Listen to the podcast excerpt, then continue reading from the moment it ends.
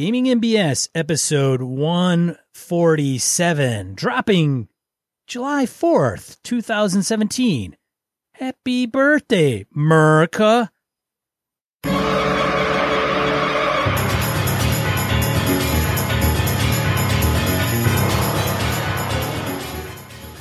Welcome to Gaming MBS, a tabletop RPG, excuse me, podcast. I'm one of your hosts, Sean. And I'm Brett. Welcome to the show. Welcome back, folks. Glad to have you all here. Oh, and this is going to drop on uh, July 4th, July. 4th of July, 2017. So happy birthday, America. And uh, Canada that. Day. I know you did, but Canada, Oh. I had to say it. And Canada Day was not that long ago either. I think like a day or two ago. So uh, happy birthday, Canada. So that was pretty cool. We got a lot of cool, cool Canadian folks we li- listen to us. So I heard what they do up there uh, on their Ca- Canada Day is they all buy new hockey sticks. Um, I believe there is a lot of uh, poutine, really good beer, uh, gaming, hockey, and uh, I, I think Stefan was probably no doubt Stefan was grilling steaks. Probably Mo, I would bet he was eating and drinking some amazing food and beers as well, and gaming because it's Mo. Yeah. Oh, and Eric uh, Lamoureux. Oh God, I bet he was he was partaking, having a good time. Man. Anyway, good people. Yeah, and even the ones we didn't mention, we don't maybe know you by name. Happy Canada Day. Exactly. So Yeah. now we're gonna have to say that for every country, like every country's little holiday, because we don't want to isolate anybody. Ah, shit. There we go. we'll have the holiday show one day a year. We'll just thank everybody for listening from whatever country. Anyway, Yeah, that that's not a bad policy. So announcements. Um, we'll do the fast one real quick. Obviously, Gamehole Con is indeed coming. Gamehole Con is that pesky convention that Sean and I talk about on a regular basis. First weekend in November. Not only do you need to get your ass there, but if you're going to run games and you listen to us, we would love to have you run games under our banner. Submissions are open. If you want to run something on our banner, let us know what you're up to, and uh, we'll do our best to make sure we get your uh, name on our roll so that if we're able to uh, swing any uh, Gaming BS swag for people who run for us, we can uh, get you uh, counted for appropriately. Don't know what we can do this year. Had some fun last year. We'll see what we can make happen this year. And the OSR oh, con. Oh, sorry, you got something, Sean? Oh, yes. The OSR contest winners. We uh, Sean and I paired up with Jason Hobbs of Hobbs and Friends of the OSR on the Misdirected Mark Network. And we had a series of folks write in and gave us some pretty cool adventure ideas, a little about a page here. We had The Silk Merchant of Barabbas by Neil Benson. We had uh, Goblin's Henchman come in with the quote unquote balanced encounter. We had The Curse of the Var, uh, The Curse of the Vargot, of Vargot the Blue, excuse me, The Curse of Vargot the Blue, uh, by Gabriel Perez. Um, we had Diogo, uh, this one I, we, I called the Treasure Room. Dio, uh, uh, Diogo did not name it um, specifically, but I call it the Treasure Room. Uh, Jay Murphy came in with one as well, A City of Spiders, which is pretty cool. And uh, Dan Dome, uh, Giant Cronenberg Rat, which is pretty cool as well. So one, two, three, four, five. We had six of these buggers. Um, we know when contests like this, you got when you got to sit down and crank out crank out some documentation. It's not always easy, nor and you know we all have day jobs and stuff. So thank you everybody for writing in. And if you're listening to Hobbs, I think Hobbs actually beat us to the punch because he aired before us. But the winner is Gabriel Perez, uh, Vargot, um, the Blue, The Curse of Vargot the Blue. And the second place winner is a Goblin's Henchman for his balanced encounter. So, as we said with the um, with the deal, both of those winners are, of course, outside the U.S., which means I've got some shipping to do. I've got to get my Greyhawk supplement, uh, the old brown little book, out to uh, Gabrielle. So, Gabrielle, uh, we'll be reaching out to you with uh, Jason Hobbs to figure out shipping and get that taken care of. Mr. Henchman will also reach out to you, make sure we get you squared away with the uh, the Trask book. And Jason and I are working with uh, Chris Nizek from Misdirected Mark to take all of these um, components and lay them out into a special edition of the Hobbs and Friends of the OSR zine that Jason Hobbs does. And we'll uh, get that included in the special edition of the zine. And we will then have that out to uh, our patrons and so forth. So thank you, everybody, for submitting. It was cool. Love reading that stuff. So thank you all very much. Yes, thank you for everybody taking part and uh, you know, Scott Hobbs, Scott Hobbs. Oh, the Hubster. Yeah, yeah. He's a good. He's a good egg. and yeah. So if you haven't listened to him, go ahead and check him and his show out. And then, I mean, Jason and uh, Jason Hobbs and Brett were the the key instruments behind that contest. I will not take any credit, for, but they did all the legwork and everything. Sean will help. so Sean will help pay for shipping though, so he, he gets no credit, but he gets the bill. So it all it all works out in the end. It always hits my desk uh, in some way or another. Exactly. My mouth writes checks that your ass has to cash. That's how this goes. Oh. Speaking of which, Maverick 2 is coming out. Oh, or Top Gun 2 Maverick is coming Oh, out. Christ, I saw that. That's right. A X Sean's ass got a cash. oh, All right, there I you saw go. I saw somebody's like I can't remember the name of the person. Uh, somebody on Google Plus said somebody needs to look him in the eye and say, "Oh, honey, no, just no." Dude, I'm I'm gonna like, see that. I'm gonna see that movie like 20 times when it comes in the theater. You just want to see the slow motion volleyball scene again. All right, moving on. Playing with the Boys by what's his name? Who's the oh god damn it soundtrack guy? Yeah, we're, we're not we're not doing this. Random encounter. he wants he wants me to sing. I can tell. yeah, huh?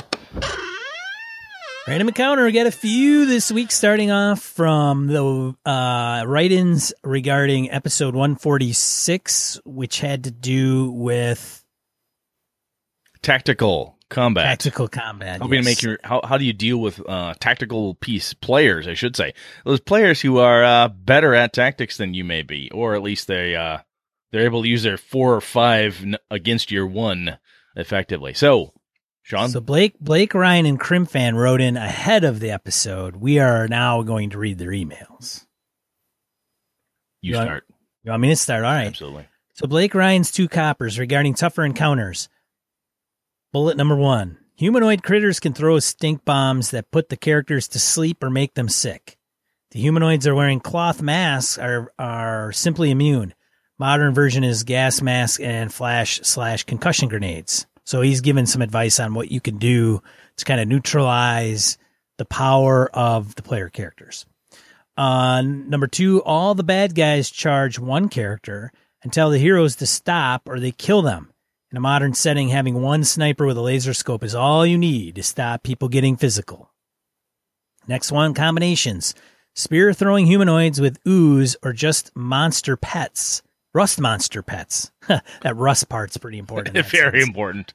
Rust monster pets. Spear throwers target the casters. I just have this vision of a pack of kobolds or goblins in all leather armor with stone tipped spears and a small pack or gang. I'm assuming rust monsters travel in a gang. A gang of rust monsters being driven in front of them at the uh, tanks up front in all their gloriously wonderful crunchable metal armor. I just love that idea. Nom nom nom yum. And then while, Uh, while, while, while they're crying, then these then the you know uh, obsidian tip spears are flinging over the top of the now unarmored paladin and gutting the spellcaster. Anyway, carry on.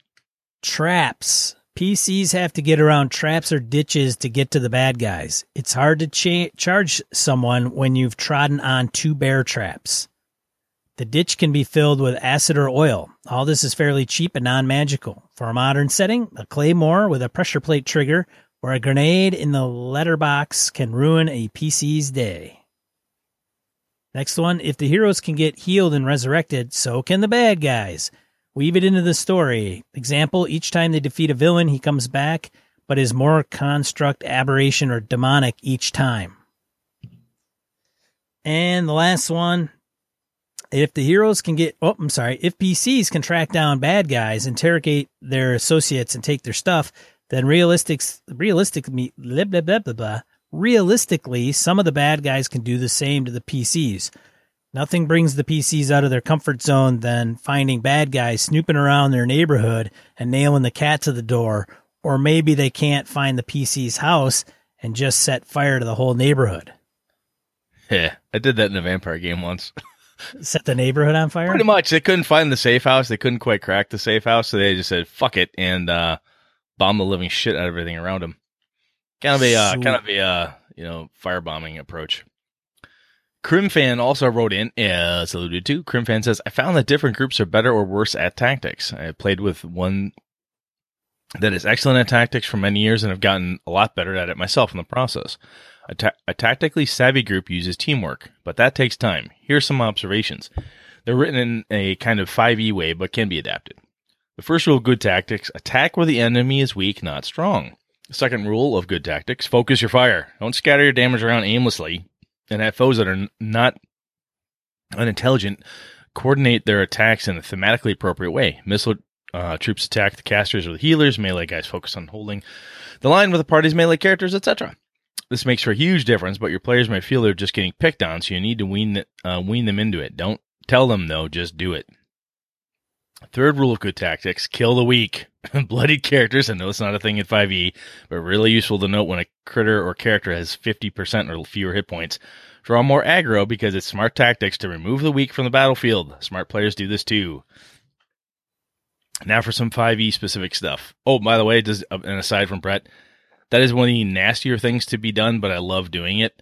Is you've got that fighter who's just woozy and weak, and oh my god, he's beat down and he's gushing blood, and everyone just jumps on him. And I had had a fighter player one time. Were you just ganging up on me? Yeah, you're a badass, and I finally got you down to twenty five percent. Man, look at you. You're bleeding all over the place. They're gonna take you down. Anyway, Kermfan goes on. Uh, KFC's numbers, which are based on the uh, DMG 5Es, are wonky and, in my experience, lead to easier encounters than nominal, uh, especially for larger groups, where the action economy will overwhelm monsters. It's not too surprising as they have to be kind of t-shirt sizes for all possible groups where your group is yours and will be stronger or weaker against different types of encounters. A group with two clerics will be very strong against undead, whereas a group with no clerics will have a harder time. The DMG does not know your context. A group of seven PCs is difficult to run for, but there's only one DM, but seven PCs and the action economy will definitely be in their favor, especially when you have a solo monster. A good group will lock the solo monster down, I get the desire for solo monsters, but even with legendary actions, they work better um, with some um, Panzer Panzer Grenadiers. Yep. 5e assumes you'll have a certain number of smaller encounters, not one big one. It's of the whole short rest mechanic. Not one of its better features, in my opinion. I have a few optional reinforcements as a backup. Uh, they may or may not sl- uh, show up as needed. Don't make them too tough, though, because just one or two can really shift the balance put a few extra weaker monsters who may or may not show up. For example, if you have an encounter with orcs, have a few regular orcs who can show up as reinforcements in round three.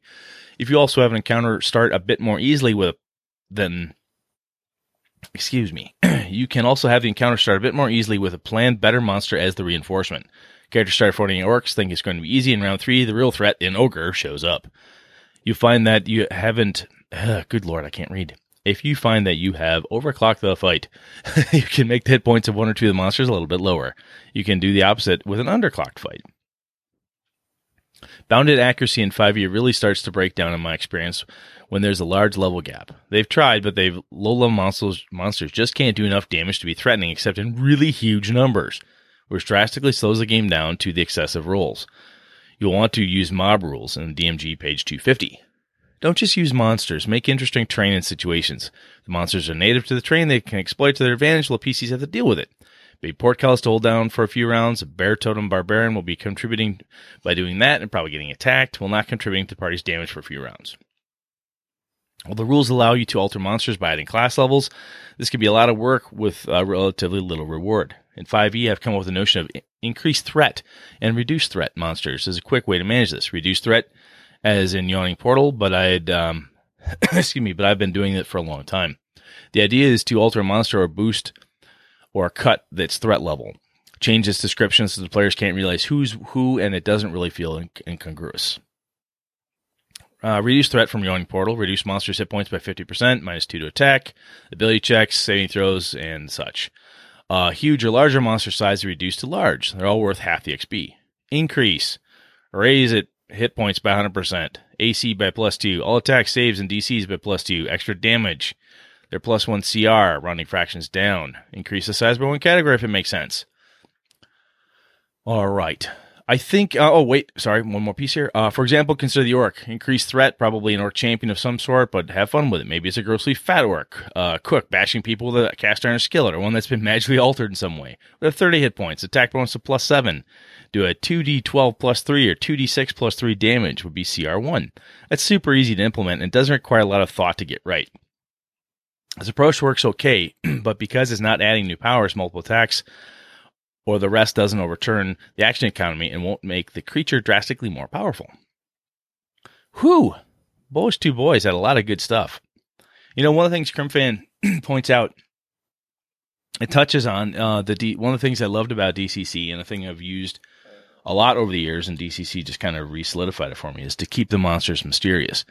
You see a big, fat orc, you know, this massive orc, damn near the size of an ogre, come rolling out of a kitchen with two cast iron skillets, a big leather apron, a patch on one eye, and he's bellowing and barking orders, and there's goblins running around. And you just you're like, oh my god, that's just it's weird looking. You if you take the time to describe the thing is different sometimes just the fear of the unknown can be enough to overturn a party's balance where they'll all focus on the cook. Even if the cook is a complete wuss they focus on the cook and then accidentally ignore you know the hobgoblin assassins who've been sneaking up behind them in, in, in some examples. But anyway a lot of really good stuff here. Sean any thoughts or comments before we go fa- before we go past uh, crim fan and blake? No, good stuff. very good stuff. Thank you gentlemen. I really appreciate it sean next is yours Bill Durfee emails us regarding 146 and better tactics. DMs used to hate me. My background in the infantry gave me a very solid understanding of tactics. Bill Durfee, thanks you, thank you for your service. absolutely I really rained on one Dungeon Master's Parade when I set up an ambush using the magic user and thieves as essentially a heavy weapons detachment. I used rangers as my overwatch on each end of the beaten zone since they can't be surprised. And then when the bad guys came stumbling down the road, they sprung the trap. It was all done in three rounds. And by that time, the only thing left was the giant. We had wiped out a force that was five times our size. I used to And game the guy like- as a as a quick aside. I used to game the guy who was former Marine Force Recon, and uh, when Jan would say, "Hey, he liked to play magic users," we call him the Force Recon Mage because like, here's what you're gonna do. He would just command the battlefield. I would go, "Uh huh," and uh, he would eat my stuff alive. It was amazing to watch. Anyway, carry on. So it kind of went like this three magic users all casting fireball in the first round, and all the orcs and trolls and giants in the beaten zone. Uh, the DM had also made the mistake of giving the thieves crossbows of speed, almost like a machine gun, one might say. That pretty much cleared out all the monsters that were under three hit dice. The area to the east of the beaten zone had been filled with traps and low wire entanglement, but thieves. The fighters and clerics attacked from the west side, fo- focusing on one giant and then the other until everything was dead. The fighters moved to the north edge of the beaten zone to provide security, while the thieves and magic users sifted the ashes for treasure. Uh, the rangers had already secured beyond the north edge of the zone. It was a massacre. We did a reorganization and then marched off to our haven, but the GM learned to try and mitigate that tactic by making it dangerous to use fireball, and there's nothing saying that the players can't go stumbling into an ambush too. Brett Kramer is a regular on the Miskatonic University podcast and is very familiar with Call of Cthulhu. Thanks for the show and hope uh and hope wait and hope Walt oh wait thanks for the show and hope Walt Jesus finds the tactics he's looking for. This is what happens when you do this over a holiday weekend. We just don't ever shit together. God, I'll tell you though, every everything that we just that we just read, I should say, that Sean just read off here from Bill. And this is something I tried to say last time, I believe, and Crimfan and and even Blake mentioned. Basically, you can learn directly from your players. If your players eat your lunch by pulling a Bill Durfee, for God's sakes, pull Bill Durfee right back on them. There's no reason you can't. The other thing to realize too in that in that type of scenario is if I was Bill's DM, I'd be like, son of a bitch, I gave that guy too much time. Right? Wow, did he have time to plan? Oh my God, don't give the infantry guy that much time to plan. He'll eat me. The other thing, like he said, with ambushes and stuff, those ambushes, counter ambushes, where you jump on the players where the case is, when you do that stuff, it freaks the players out. It gives them that opportunity. Even if the ambush isn't really good, it's sudden, it's scary, it's sneaky, it's pow, and then they've got to react. They don't have time to do all that super sexy sneaky stuff. all right, next up, Stacy Winters. Oh. emailed- oh, sorry. I'm sorry. Hold on, hold on, hold on. So he references Brett Kramer. Yeah. So Brett Kramer, he he's the gentleman that did the uh we did the die roll on his Lovecraftian um locations. yes. Yes, that's that's what he's telling us. Oh, He's, he's letting us know that Brett is a regular. I believe that's the case. Brett is a regular on the Miskatonic University because Brett, I think, actually contacted us on Google Plus or somewhere and let us know that he is also a gamer. oh, in the- okay. In the show, I wasn't sure, and he's like, "Yes, I am. I am a gamer as well." And then, yes, Well, so then My love for Bill- Brett, my Bill love for Brett, like- my love for Brett Kramer is now twofold. One, we share an incredibly awesome name, so right there, that's just fucking cool. right, And two, we both like you know Call of Cthulhu, Miskatonic University. I mean, the guy could be my brother. I love this. Anyway, right. so I, I that's why I'm like, wait, why is he putting that in there in kind of like this weird position? Oh, that's why. Okay, now it comes to me. fair enough. All right, Uh, shall I go? on? Yeah. Go ahead. Next one. Stacy Winters emailed us. Greetings, longtime listener, first time contactee here, and apologies if this is too long. Stacy, first things first. Um, as you can probably tell, we too long and don't really care. It's all good. Anyway, my name is Stacy, and while I've been meaning to send a message your way, uh, it took this topic for me to finally chime in before getting into the topic. I really have to say I love your podcast, and it's one of the very few I listen to on a weekly basis. You guys do good stuff. Stacy, thank you. That is awesome. Thank you very much. Awesome. Very, very cool. That makes me feel better. I had a bad day today. That's awesome. Yeah. See, you made See? Brett's day better. He he was kind of a sourpuss going into this show, and I'm like, Brett, I've been there, but it'll get better because it's just gonna happen. You're gonna do this show, and you're just gonna be in a better mood. And now look at Look at Stacy. Eh, you know, directly contributed to that. Perfect. All right, Stacy continues with now about tactical combat. The first thing to note is that it's important to realize that not all RPGs can do tactical gameplay well, and most can't do it at all if having a solid good tactical element is important to the players and most can't do it at all. So, if having a solid good tactical element is important to the players, then help them facilitate the experience of tactical gameplay. They should pick a game system that it built into its engine. That's a very good point. We didn't mention that before, Stacy, but that's a damn good point. I mean, if you're trying to run uber tactical with a game system that is Amber or something that's kind of, I'll, I'll say, loosey goosey, I, that's tough. that's very tough. So, very good point. However, the game provide the game mechanism, she goes on and says, to match the kind of game experience the player wants is probably one of the most important game discussions, it, excuse me, game decisions a group can make. Beyond having the game's mechanisms help, players should come to the table prepared. Knowing their character sheet is super important. So they should know all their options. The GM should know and understand how the battlefield rules operate and make them dynamic. They also need to understand how their NPCs work and what all their options are available to them. Some of this is just basic stuff that should happen anyways. But for this kind of game, nothing can steal a tactical game faster than a player GM not knowing what something does that's on their sheets. Apparently, Stacy's been listening to our uh, players series as well, Sean. know your damn character sheet. That's right. Stacy goes on to say, momentum of action is important. Every action taken should add to the dynamic scene that is the battlefield and then change the scene in some way. Maps are important and having the visual placement of figures and monsters trained in battlefield conditions all on display adds to the game. Most important of all, however, is that that a good tactical game should provide the players a sense of real player agency within the combat.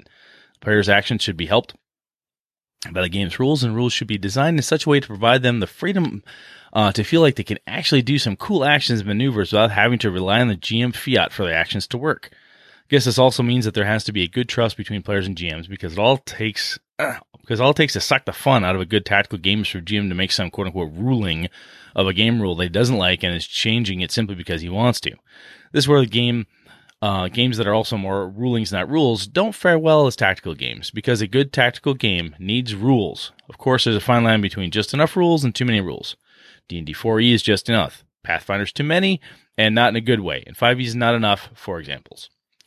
The battlefield um, of a tactical game should provide options, both for players and GM to use. That means every battle that takes place should have a reason for it to happen. I mean, sure, you can go down the path of playing in a hack and slash game, but if the game is just endless repetition of fights with no real meaning to them beyond being the grind fest, then you might as well play World of Warcraft or Candy Crush. Those games do grind fest much better. I like that. The Candy Crush is what gets me giggling. There's a list of some games that provide the means and game mechanisms to facilitate good tactical game experiences. This list has to start with D&D 4th Edition. One of the pinnacles of tactical role playing, and one of the very few RPGs that has ever helped me as a player to feel like an epic badass while playing the game. This also has my 4E as my personal favorite edition of D&D because no other edition has ever helped me feel like that. Another well known is Savage Worlds, which I'd say it does this well too. If you want another D20 game that uh, does this, then look to Iron Heroes, the game Mike Mearls did before he got hired by Wizards. This game is awesome. Then to round out this list, there's Strike. That's an exclamation mark at the end which is uh, similar to D&D 4e, but powered by the Apocalypse, uh, like game mechanics. Valor, a D&D 4e like game, but instead of picking your abilities from a pre-made list, you make your own. And my personal favorite, Fragged Empires, which is a beautiful science fiction post-apocalyptic RPG that does squad action pretty well.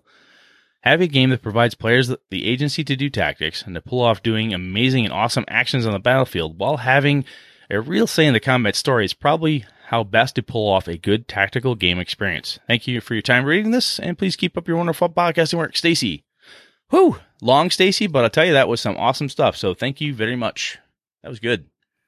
Now, Jay, uh, now Brett, you mentioned that Stacy may maybe she. We don't know if Stacy's a she. That is true. I did say she. My apologies, Stacy. I I have met I have met men who are Stacy's. So Stacy, my apologies if I offended one way or the other. Not yeah, just in case you're yeah, just in case you're a guy, we, we didn't mean anything by it. No, so. no, I do not. Um, Steve Orlick writes, "Hello, gents. Just figure I'd share how I try to make combat challenging but not deadly. Well, maybe sometimes deadly. I read somewhere that preparing encounters to have three stages makes it easier to control the difficulty. I'd like to give credit for that idea where it's due, but I forgot where I saw it. Anywho, one of the stages can be something like reinforcements for either side if the fight is getting a bit one sided. An environmental event or trap can help even the odds as well. Also, if you use a GM screen of some sort, you can fudge die rolls or hit points.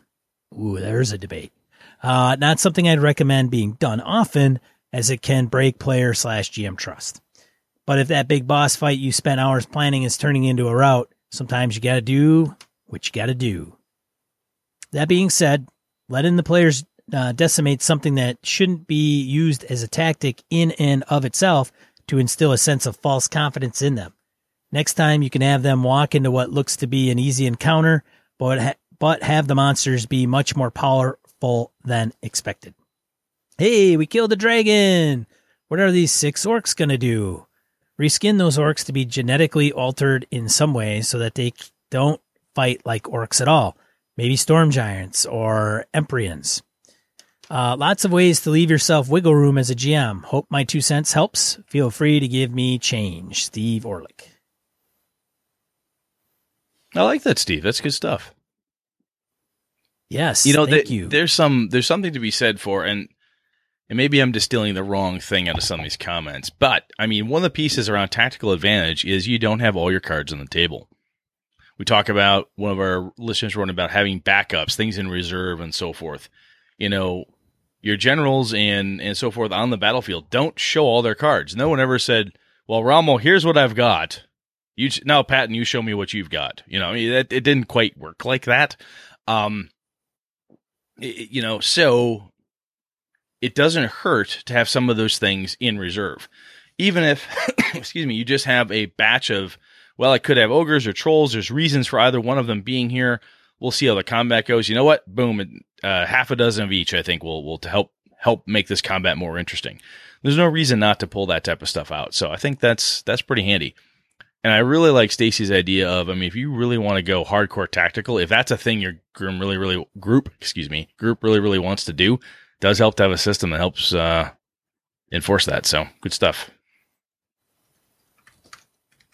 Yeah, the next one there, buddy. Yeah, I do. Getting it set up here. I got my um. So in the background, just so everybody knows, for just in case anybody cares, I got my oldest son Connor is running a D D game for my middle daughter who's never played D and D before, Rhiannon, and AJ and Alana, my two little ones. So she's never played. she's D&D? never played before. She never really wanted to, but they started playing at the cabin in Michigan.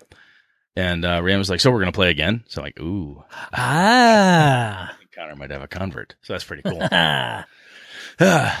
my wife just sent me a text and said everyone's still getting along. There was some arguing, but that has all been squashed because Rhiannon's like, "Come on, move the story along." That's my girl. All right, back to pregens. Mike Passwald emails us. Hello again, BS men. On the topic of session zero and using pregens in home games, my own experience is positive. I've been running some DCC funnels and have a stack of characters on hand. And having a stack of characters on hand does a few good things for my table. Excuse me. I have spares when the death toll is too high. I've been there. Um, it saves time and lets us jump right into the game. Also, since I'm a proponent of rolling stats by the Iron Man 3d6's Fate Would Have It method, random pregens get all the fiddly work out of the way. Players get practice learning how to read the sheets to determine character strengths. Character development happens through play. As you might know, picking the wrong guy for a task uh, during the funnel, dot, dot, dot, fill it in. I've run other games for three unique groups of players, and even though they didn't get to roll the dice for their characters, the emergent character development worked in their favor.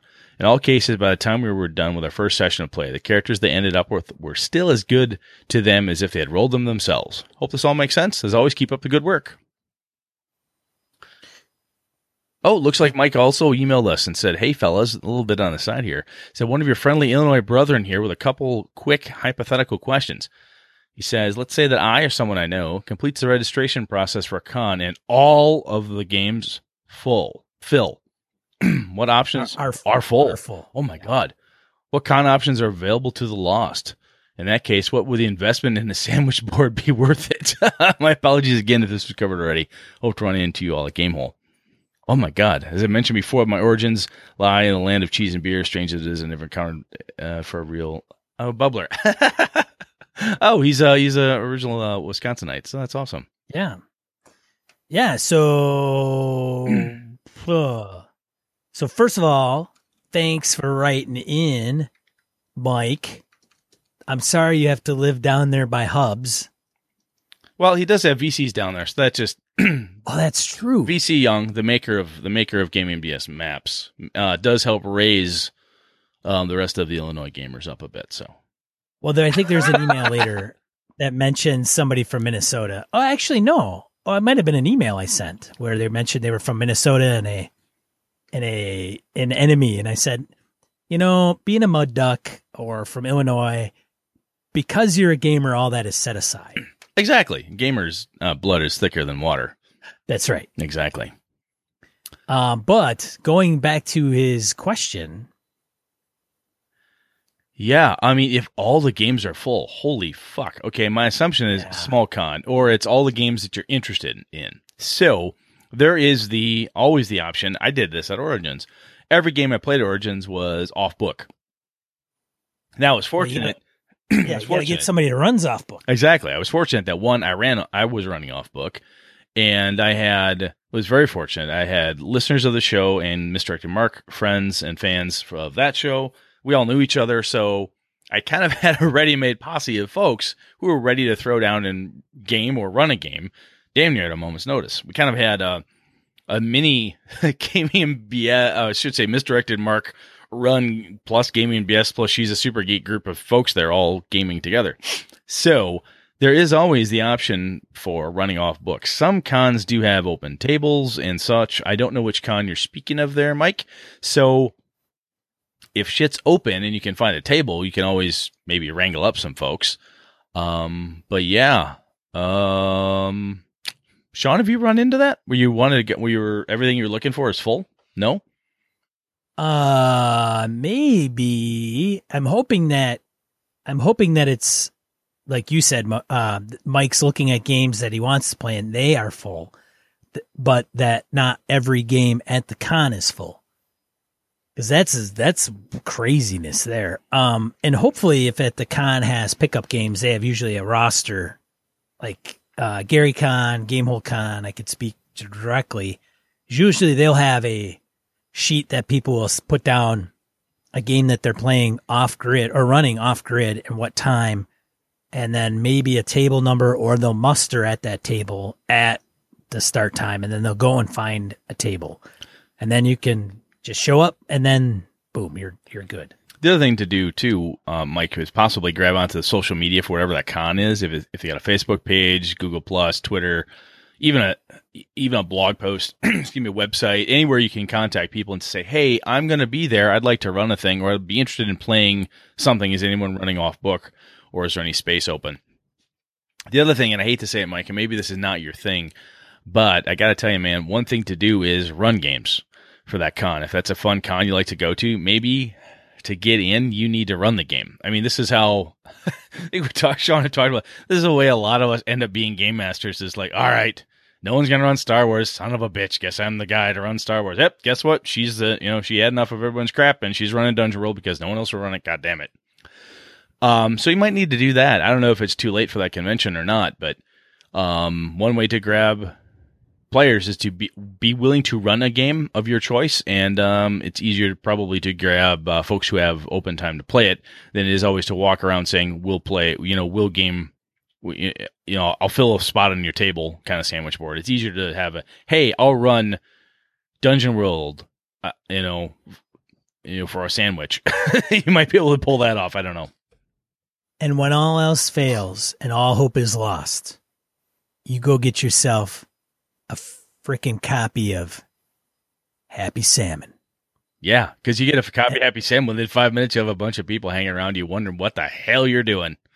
People are going to want to play your game after they see one round. If you can get four or five people playing that thing, yeah, yeah, that'll work.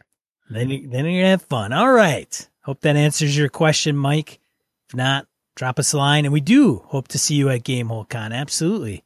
Thanks for writing in. We've had some. We had some. Uh, speaking of writing in, we had some long uh, listener feedback here, but you know, everybody, thank you all very much. Sean and I have we've said this many times, and I we continue to mean that you guys have got some great stuff. I mean, these.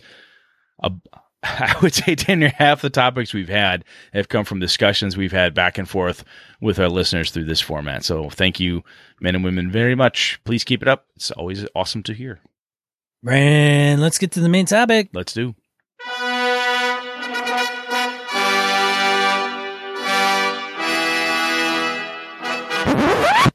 Hombre, holy, moment, everybody's here at mass. Yes. Talking about the combats. Yes, mass combat. Well, uh, Gabe Dibbing on G Plus asked us a while ago how we deal with mass combat in our RPGs, and I thought, hmm, a couple different ways to attack this. We could go right into systems and tools and that type of thing, but I thought, wait a second, let's step back here, Sean. What the hell is mass combat anyway? Why the fuck would I want to do that in my RPG? Isn't that what war games are about? Why am I doing this? So this may turn into a two-parter, Gabe, and I apologize if we don't get your answer right out of the gate here, but I want to figure out this first piece first and then see what happens if we get into systems. Maybe we'll touch on it. Maybe we'll have to come back at it. Anyhow, Sean, what would you, if I said, hey, how, how do you deal with mass combat? What, what do you define as mass combat? What does that mean to you? Well, I would say that it is probably a group of I would say I don't know if there's a specific number to it, but I would say it's a large group of large forces. So how do you define large forces? I don't know if that's 50 people, people individuals in a group and and coming towards somebody that's mass combat or if you're talking like thousands yeah, because when I have done mass combat in the past in RPG, sometimes it was like a cool story beat, if you will, to have the small adventure turns into like the big grand combat. And there was tons of miniatures on the table and Duergar and dark elves and dwarves fighting for the homeland. The player characters all mixed up in it trying to save the king and ballistae were being launched and horrible serpent demons coming up. It was it was a ton of fun mass combat, right? Big, big, big. I've also seen and have done a bit of this myself where it's actually a war. You know, where there's a physical invasion. You'd think think um to pull from something most people probably know is like the battle for Helm's Deep in Lord of the Rings. Where oh. you're you know hold the line and the orcs are coming and just smashing like what like waves on the like waves on the rocks, and you've got to deal with that. So I think there's basically two different ways, I think anyway, to look at it. Just sheer number of models on the table, right? Like, hey, it's um our usual cast of player characters, say four to six players, and then a metric shit ton of NPC monsters. NPCs, monsters, whatever. Like there's 50 goblins, 60 orcs, you know, lich in the background, a bunch of dark elves, and a beholder. Oh my god that's not mass combat to me. That's just a complicated combat. That's just a lot of shit to deal with. When I think mass combat, Sean, I'm thinking military grade. You know, almost back to what we were talking about up top here. Let me make sure I speak my name correctly. Do do do do do do. Who is our infantry? Infantryman. I just I don't want to make sure it's right after Crim Van. Do, do, do. Ah, Bill Duffy. Sorry, Bur- Durfee. Sorry, Bill. So Bill, our infantry guy. When I'm thinking about that, I'm thinking about you know, you know, battalions, groups, and so forth. Um, I, I guess so. I don't, I don't. I'm not saying I'm right, Sean. I'm just saying that that's what I'm thinking of. Have you have you done that type of? I guess let- let's call it. Let's say military grade because I've got nothing else off the top of my head. But that type of thing in an RPG before, where you've got like you know battalions, units, squads, that type of thing, where it's an actual part of a war. Have you done that before? to some degree.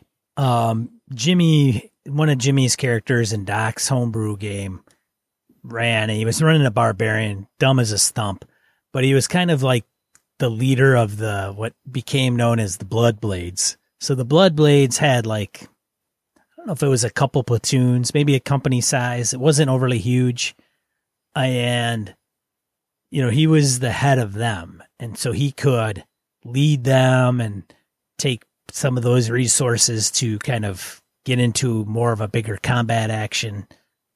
But individually, the way we ran that, I mean, they were mass combats, but the way Doc ran them was we were running a combat not much different than you would any other combat. So, in other words, we weren't tasked with like, well, there's a thousand over there and a hundred over here. What do we, you know, where are we going to do? It's kind of like where we were going to go as our own little group while the other part of the army battled somewhere else. And then when we went into that encounter, it wasn't that much different than a regular encounter. When I've done it on a military grade version of the mass combat, right? I've, it's often been you're a squad or a small group of men and women. You know, you're gonna go. You're kind of the black ops, the super special ninja type forces, because for fuck's sake, you're player characters. So you're high level fighters, high level clerics, and wizards and thieves, and you guys have got all these great skills. Or you're the you know anti vampire forces. You're the super ex Spetsnaz n- nasty fuckers that go in and do whatever in, in our modern game or sci-fi. You've got crazy ass shit. But anyway, your guys, your men and women uh, in, in that little squad are doing a very special mission. And a very Yes. mission based thing where you're going in and your mission will help turn the tide. I um I think also that came to mind is like in in Hellboy, in the movie Hellboy. I mean, I, I'm a fan of the comics as well, but Never, never saw it. never saw the movie Hellboy. no. All right, all right. I'm gonna. I'll give you a pass on that because I'm. I'm because I've given you oh. so much shit about Star Wars. I'll. I'll give you a pass on. the fact Oh, and the thing, man. yeah, I haven't seen the thing yet. So A few of the guys have called you out on that, a few. I think. I think there's a, li- a list of people I keep asking me every week. See it yet?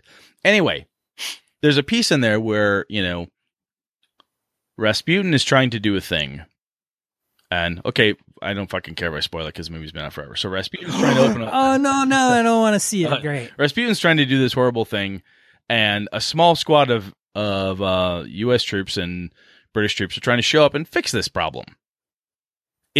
You know helps to turn the tide of the war in some respect. Is that the thing that stops the Nazis? No, not necessarily, but it helps to cut their knees out from under them on this particular occult uh, front. So a similar thing, right? Where the player characters they may actually be the people who are going in to take out the the despot on you know Alpha Centauri, and they're the ones that if they make this happen, they assassinate this person and she's dead. Then thank God the rest of us will be okay. So that is how. Whenever I've done military grade, like oh, there's a war on, and you're going to do your part for the war effort. It's always been squad based. Here's a very specific mission. You know, may the gods help you. I hope you get back alive. We'll know if you won. We'll know if you did it because you know everything will explode, and we know you didn't do it because you never made it back, type of thing. Um, so that's how I've done that. Um, I think the fun about having that that squad based action for a big, you know, as a piece of a war mass combat in a game is do you feel like the players and their characters have this definite there's a thing that you're supposed to do that's incredibly important for the effort, right? Get this thing done, take out Rasputin, solve the occult component of this war, nip that in the bud so we can do the rest of the work we've got to do. Take out this special edge that they have. Um, I think that lends a lot of passion and meaning to things and also helps to um, if you want it you can have some inter party conflict right? Someone well i don't know if maybe rasputin's a nice guy. You can you can have some of that if you want but there is a level of this needs doing because it's bad if it's allowed to happen. We have to stop this thing. So there's a level of bringing the group together. It's a mission. You're on it. You've got a job to do. Go get it done. And i think that lends to uh, some good group uh, goal setting i guess you you with me? Yeah, Yeah. we've handled it. We've handled it in a similar way where it's more squad, and and even then, the the big baddies that we would encounter happen to be the the the, the where we were. So if we said, "All right, we're gonna we're gonna mount an attack. We're all gonna go in this direction, and we're gonna go in this direction, like the party," and so um you know, the forces would go all in one direction and then we would, and then wherever we went were the big bats, like the big, huge trolls or the big orcs or big giants or whatever. They just happen to come our way, or it would just be a segment of them, uh, maybe a, a, bigger group than the rest. So maybe if it's a, a force of that included five giants, we would have to, we'd have to deal with three of them, while the others dealt with maybe one in one space and another in another space. But it wasn't it wasn't very. Um, I think when I when people think about mass combat, it wasn't like I was commanding a thousand people. My other player character was commanding another thousand people. How are we moving our forces? How are we commanding them? It was very much like, I mean, if you could picture like Lord of the Rings, the movie, and you had the, the, the, the, the hero is always kind of in one spot going through yeah. a group but usually the group is really kind of whatever you're seeing, right? It's not like, okay, you've got 30 goblins around you. No, it wasn't like that as much as it was, you know, a couple big bads, a couple minions, but it was still scaled more towards if we were to be a squad based unit. Even though we'd have others around us, it wasn't part of the narrative. Well, maybe it was part of the narrative, but it wasn't part of the, the tactics. Makes sense. Yeah. So again, I think from what you're saying there makes it also reminds me of R.A. Salvatore's Crystal Shard, the first book he wrote of the Icewind Dale trilogy, where Drizzt Do'Urden and um, Wulfgar and Bruenor and all those folks kind of come out. Have you read that one? Is that the, is that fa- is that that fanfic book? Oh my god! Is it fanfic? yeah, that's that's. So somebody somebody tell that's you know it's funny. Oh, uh, I'll, Ed, I'll, I'll, next he doesn't listen. When we see Ed, doesn't, when we see Ed Greenwood at Gamehole, I'll have him kick you right in the nuts. I don't know if it, Ed's going to do it, but Bob might. Oh, Bob! I think Bob might. I don't know Bob personally, but from what I've seen about Bob, I, you might. You might now I'm going to go out on a limb and say Bob doesn't listen to this podcast, but I'm sure he has probably got the world record for tell us about your character story. Oh, for Christ's sake, yes. But, Tell us about your but, character but story. You, the guy's written books about his character. But I'll tell you what. I mean, there's just as a quick aside, as Ed Greenwood said in a seminar, I keep writing Elminster books because they keep paying me to do it. Right. Well, keep people keep buying when, them. So when they know. tell me, hey, they want to know more about it. All right, you, I'm an author for a living. I'd be a dumb shit to not to not do this because I'll get paid for it anyway. So in the book, excuse me, there's there's a big war at the very end, and Drizzt and um, uh, the halfling shit, um, Regis have to go deal with a thing. So what they're doing is they're having these little squad based, if you will, encounters. These very either one on one or whatever. But that's the same type of thing. Like we'd be the ones, our player characters be the ones. We're to sneak into the to Wizard's Tower. We'll fight the trolls. We'll battle our way past the demon. We'll be there to take out that wizard, cut the head off the snake, and then the game master will tell us how we won the war from behind enemy lines, right? That's what we're expecting. So, excuse me, let's, if we step out though and say, all right, so that's kind of military grade. That is how I have dealt with military type actions in an RPG. I have played Warhammer Fantasy Battles. Um, I got buddies of mine that play Warhammer 40, uh, 40K. I've seen tons of other larger scale miniature battles. If you really want to get crazy tactical to Stacy's point, you're like an uber tactical game for military grade mass combat, get a tactical war game and work that into your storyline, which you could easily do, right? But so let's take this to mass combat being just a metric shit ton of stuff in a room. I don't even know what where where the line blurs from like shit ton of stuff, right? When you have is it 50 goblins, 60 orcs, 40 trolls and two wizards? Is that where it gets or I don't know. I, I think some of that has to do almost when it becomes a tactical mess for the game master where they're like, uh, oh shit, I forgot about the dark elves. And the the character you know, those guys have been haven't moved for five rounds type of thing. Have you run into that where you basically there's there's so much stuff on the table, either miniatures or theater, theater of the mind, just to say table. There's so much going on at the table in one specific encounter, you can't keep it straight. I haven't run into. I haven't run into that specifically where we're keeping track of that, the minutia. We've had combat where you've got forces and locations and tactically we may be advising because we make good tactic roles or what have you but you know i haven't played in a miniatures game where we've had everything out on the table rank and file hundreds of miniatures and i haven't gone into the meta or the mega the meta the mega kind of scenario. It, it's really pretty much been that squad based kind of approach. Now, um, I'm trying to think. Maybe no. I I just I don't know if it's just because of the games I've played and the people that have run them have just chosen to not break out that mass craziness. Um, well, I'll tell you when when I have had the mass craziness, one of the things that, from a bog it down perspective, and if you listen to the show long enough, you know Brett can't stand shit that gets bogged down, unless it's this podcast because I just talk in circles. But in my games, I want shit to move forward. And the times it's driven me bananas is when it's been a huge brawl, right? So there is, I use my D and D type example. Well, there's a nasty evil wizard, cultist, fucker, cleric, whatever in the background, and she's gonna just stomp the crap out of us. And she has a small, quote unquote, army of demi-humans, goblinoids that are going to be just rolling on us, plus a giant or two or whatever. And when the um, when the first pack of goblins comes howling down on us, and there's 30 of the fuckers, and the DM is rolling 30, 20 sided dice. Okay, the first one rolls miss, miss, miss, or even rolling them in groups and just trying to figure it out.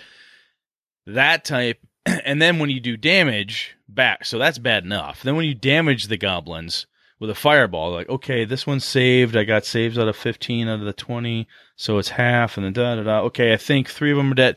Uh, I mean, if you're listening to that and you're not falling asleep, I mean, good for you. But that shit is boring as hell. and that's where I think some of the newer gaming tech or mechanical tech uh, uh, of mooks, the concept of, look, you know, 13th Age did a really good thing here, and I think 5e does this as well. I don't know 4e enough but where you have average hit points, and I know even three three zero oh and three five had this, you know, average hit points or even average damage that they can deal out, just just a kind of an assigned number, and say, oh look, roll once for the whole group, that type of thing is what we've always done to try to speed that up, right? So when a pack of goblins, thirty goblins comes roaring up, the uh, mage drops a fireball on them.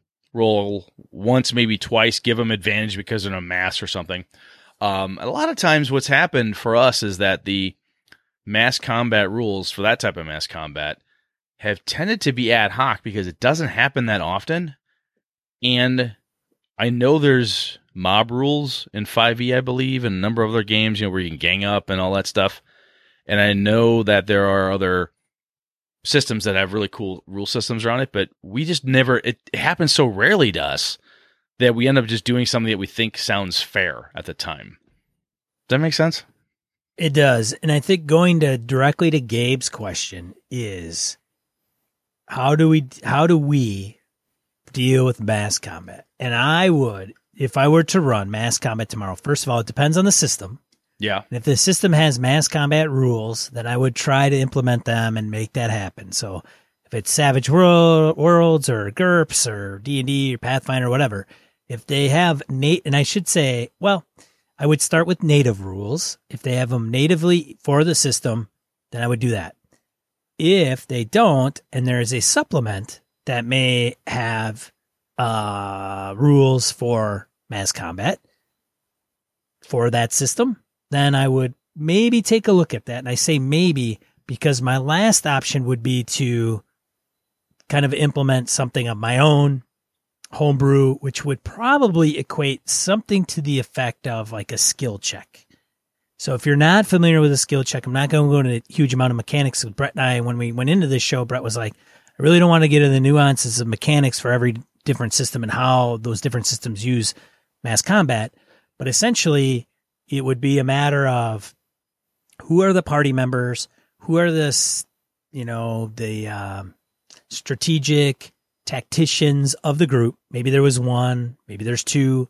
And then I would treat like, okay, make this roll, you make that roll, you make that roll. And, and it's not a conscious, you're not doing. So if you listen, if you've listened to some good podcasts, good podcasts, hey, if, if you have, let us, let us know what they are because we only, yes. we only know like Misdirected Mark and a couple others. So if you know better ones out there, I mean, there's, you know, there's good stuff. I mean, you know, Darcy's yes. got her good one and so on. But anyway, carry on. Gus, wake up over there.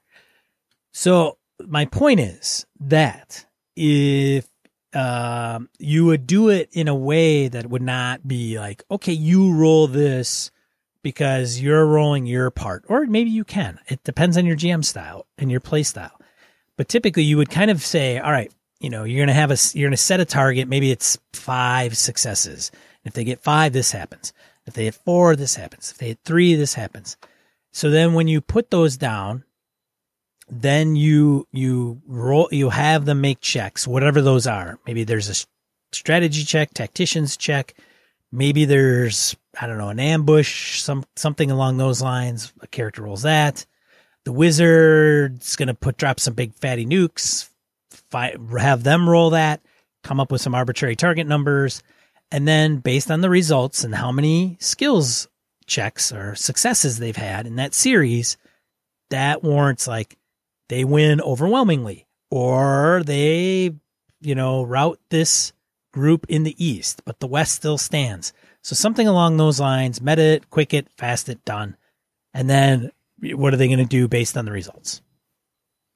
I do like that. I think what you just said when you say meta it quick, I think that's definitely a piece. When I have run that type of fuck, there's a lot of minis on the table, a lot of characters in play here, NPCs, monsters, player characters, blah blah blah. Um, having okay, I'm gonna I'm gonna make a ruling that this happens. Does that make are we fair with that? Oh yeah, yeah, that sounds fair, Brett. That's good. Okay, I'm gonna say that you did this. That sounds like it should take out about half of the goblins. Yeah, that sounds about right. Okay, half of them are gone. Um, although what you do say, and it does make sense we, if we do get into uh, another episode where we talk about specific rules, perhaps. But one of the things we've said in our player series is absolutely true here too. Is that if you're going to be, if you're planning a mass combat like this, and you don't know, I don't know the mob rules for D and I don't know the um the overbearing rules. I don't know what happens if there's what the mook rule is, or how to use average hit point, average hit attacks, or how do I roll saving throws for a mass of a similar type of creature, or or whatever the case is, or even if creature equals, you know, 50 space marines versus 50 you know delta space marines I, don't i don't even know what that is if there are rules for it as sean said it behooves you as you tell any player learn how to cast fucking spells if you're a wizard learn how to do the fucking mass combat rules if you're going to run a mass combat have them out, have them with you, and tell the players, look, we're encountering this. Here's the rules. Let's go through it by the book, and let's just walk it through. Again, a bit meta. We're going through it, but you're learning something you may or may not have done before. Everybody gets it. They played through it. It's by the rules. Tick, tick, tick, tick, ding. And next thing you know, you're on to the next bit. Then you can, you can always ask your players later, did you like that? Um, and that's another important piece, I think, with mass combat is, do you want to even have it in your tabletop game, in your RPG. There's a certain size that almost becomes a miniatures game. Like I'll pick on Warhammer Fantasy Battles or Warhammer 40K or or uh, War Machine or anything like that. You can almost get so much stuff on the table that you feel like you need to have a table full of minis, turns and turns by side. Who does this? You know, and it feels very war gamey which is fine if that's a thing you dig. But if mass combat for that size is not something your get your group gets into, it might be a neat palate cleanser once in a while. Um, but if you're doing it and the group is like, yeah, that was fun, but I don't want to keep having huge hordes of stuff because oh it took too long. Even though we used the rules because i know you did all the studying sean it was it sounded like fun but man ange and i were just bored. Oh we just you know we just couldn't get into it. Uh yeah i guess it was okay. If you hear that you might want to yank that type of combat out or at least scale it back to what's a re- what is a reasonable size. And again the other piece to remember is that if you don't have a rule system for it you're one game master versus the players and even if the players say there's five or six of them and they're only running one character and you've got six groups of 30, that's a lot for you to deal with. And then if the players, all six of them, five or six of them, each have a squad or a group or a battalion or five or six more NPCs that they're working and running, that's a lot to keep track of. And quite frankly, not a lot of players dig that. Um, at least some of the people I've met say, look, if I want to do that, I play Warhammer or Fantasy Battles. I don't want to do that here. So I think, Sean, my reason for doing a big combat like that every once in a while is because just the raw epic nature of, you know, let the bodies hit the floor. There's so goddamn many things laying out there. The the barbarian has a chance to just cleave and make their way across the battlefield in the old Pathfinder 3 and 3 5 world. You know, or you just the huge auto fire bursts and you know, you take down all the foes and you're able to put the flag down. There's some really cool in the middle of a war feeling type of things that can happen there. But I don't like to do them all that often because they become too tedious and they're very combat focused. If you have a group of players who are much more talky talky story people, this type of thing might not be a regular might not be a regular crowd pleaser at your table. At least that's my opinion. Yeah, I think. Yeah, you definitely with anything gotta sprinkle it around a little bit and not make it the theme of your game unless everybody's on board with it. Yeah, and I think when because having it happen at a certain at cool key points. Wow, we finally did this, and by doing this, we defeated the Lich King. We did this, and we killed, or were able to finally get so and so from you know, the, this other country to surrender or whatever the case is. It can be really neat. But I, I think unless there is, it's got to be like the the big ending or, or some big story beat, right? You either have to finish it here, it's all over at this big brawl, or the next big clue has been dropped on you after you, you know, are busy bandaging your wounds and figuring out what comes next. Yeah. All right, man. All right. So obviously, um, Gabe, we may, I'm going to assume, quite frankly, that we probably didn't do everything you wanted us to talk about there. So if you've got a finer point to us, Gabe, let us know if we missed the mark. And I'm positive our listeners, as we heard earlier in the show, you guys are super smart, smarter than Sean and Brett. Hit us up with what, how you've used mass combat. How have you defined it? What has your group defined it as? Um, how you've used it in your games and uh, if you've had had a good story, you've had a horror story, let us know. And if you do use a mechanical tool to help you get through it, it be it Savage Worlds or something else like that. I know in one of the um, of our posts on G Plus, I know Eric Lamoureux and um, uh, a couple other folks were going kind of back and forth um, about different options around Savage Worlds and how it works and so on. So don't be afraid to uh, anyway, call us out. Let us know what you uh, what you think because there's there's definitely some mechanical stuff out there that's that's better or you know make sense. Yeah, sweet, absolutely. What Brett said. Cool. Let's get into die roll. Let's do it.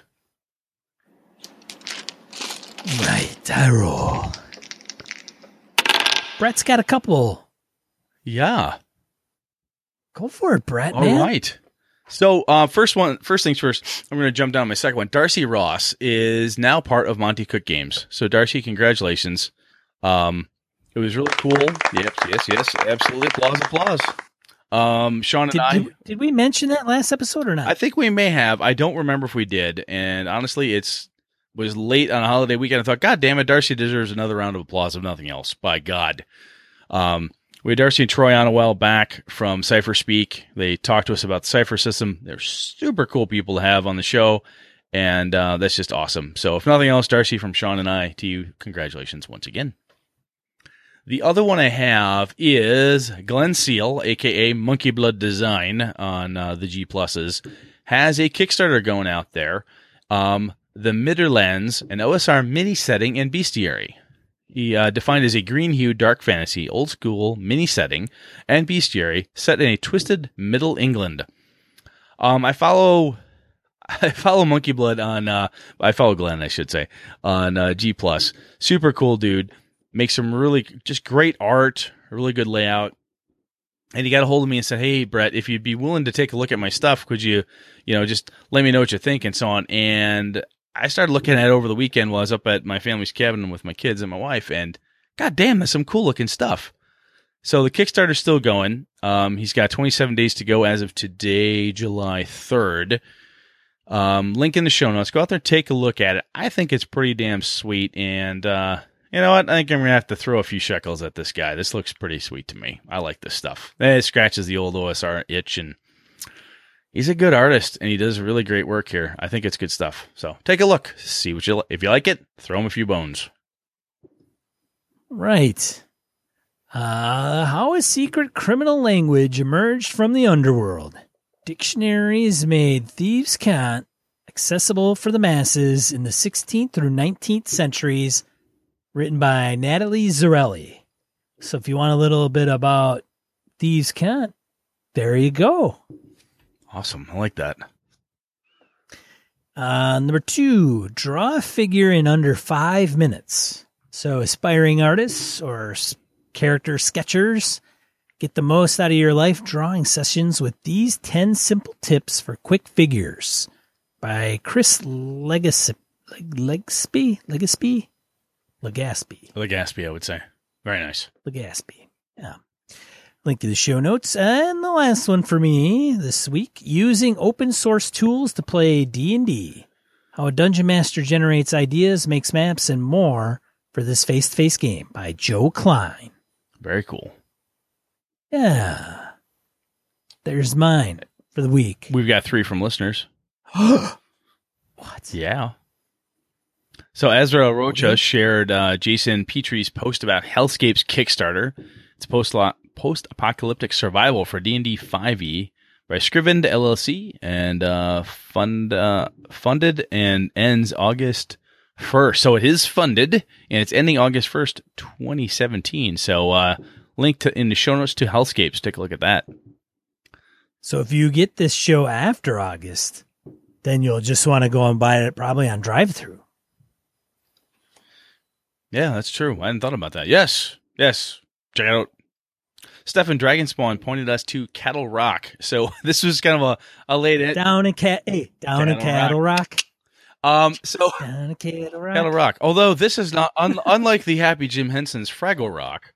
This is Cattle Rock is a site of large annual animal sacrifices, goat, sheep, and the eponym, uh, ep- eponymous cattle by local satanic groups during the 80s and early 90s. City of Belleville, Kingston, Ontario. It's uh wow. You know that that whole Happy Canada Day? You crazy sick bastards up there. What are you doing? Then again, we're from Wisconsin. We've got Ed Gein and uh, Jeffrey Dahmer. So what am I saying? Ah, anyway, good stuff. As Stefan pointed out in our Google Plus page, that is, it's one of those things where you read that, if that doesn't scream, you know, Delta Green, Call Cthulhu, some sort of a modern occult thing, it's it's definitely there. If you're a gamer, you know how to make something of that. Go do it. And Mo Tusino brought The Nightmare Below, a dungeon crawl role playing game, to our attention.